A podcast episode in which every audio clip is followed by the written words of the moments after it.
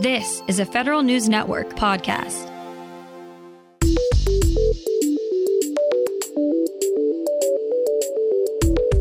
Coming up on today's Federal Newscast, the National Archives continues its effort digitizing hundreds of millions of pages for the public. The V A improves its information on job vacancies. And the Ability One program scores a cool two million dollars from the Technology Modernization Fund. Those stories and more in today's Federal Newscast.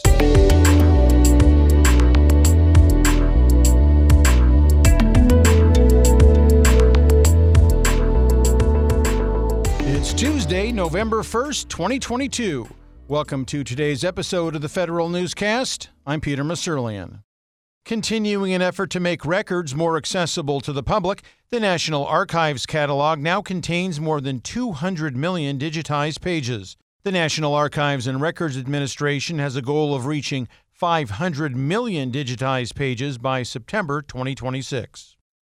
After three years of running a program called Veterans Employment Through Technology Education, designed to teach veterans technology, the V A doesn't know if the program is successful or how to improve it. The pilot program ends in two years, and the Government Accountability Office wants the V A to make it better. The G A O wants the V A to figure out why thirteen percent of veterans dropped out of the program since it started in twenty nineteen. The Army aims to lead on a key software security initiative. Federal News Network's Justin Doubleday reports. The Army wants to be the first agency to successfully use software bills of material, or S BOMs. The service is asking for feedback on draft contract language that would require vendors to deliver S BOMs.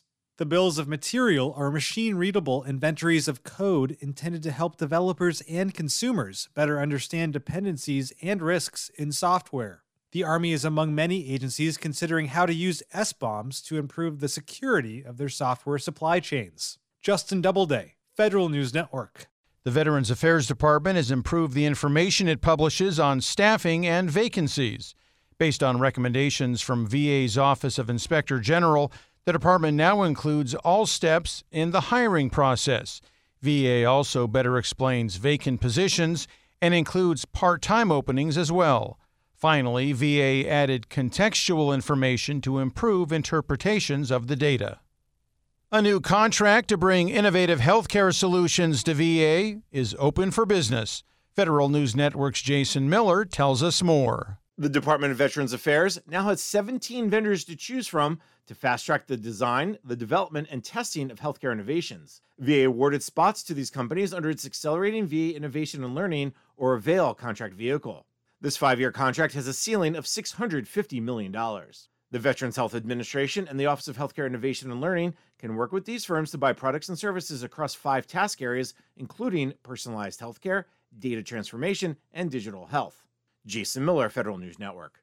The Ability One program is the latest agency to win some extra funding from the Technology Modernization Fund. The T M F board awarded Ability One almost two million dollars to modernize its Procurement List Information Management System, or PLIMS, software. Ability One uses PLIMS to connect employers of individuals who are blind or who have significant disabilities with agency customers.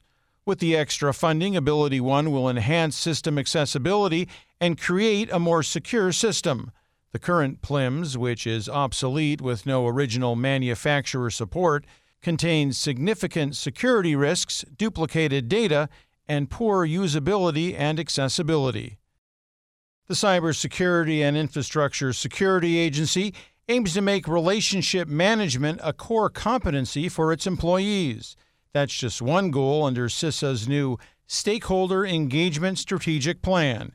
It lays out the agency's strategy for partnering with state and local governments, the private sector, and other key stakeholders on its cyber and physical security missions. CISA also plans to design its next-generation services catalog to make it easier for people to find and use the agency's products and services. The new White House Cyber Office continues staffing up. Anjana Rajan is now the Assistant National Cyber Director for Technology Security. She joins National Cyber Director Chris Inglis's growing team. Rajan is a technology executive and entrepreneur who previously served as Chief Technology Officer of Polaris, an anti-human trafficking organization. She most recently was an entrepreneur in residence at Cornell Tech. Find these stories at federal news network dot com. For the Federal Newscast of Tuesday, November first, twenty twenty-two, I'm Peter Masurlian.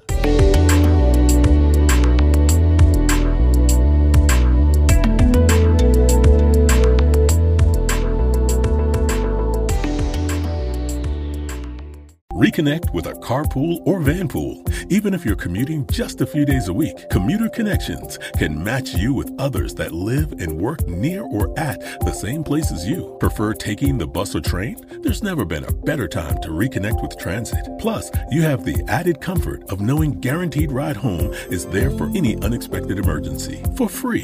For more options, visit commuter connections dot org or call one eight hundred seven four five RIDE. Some restrictions apply.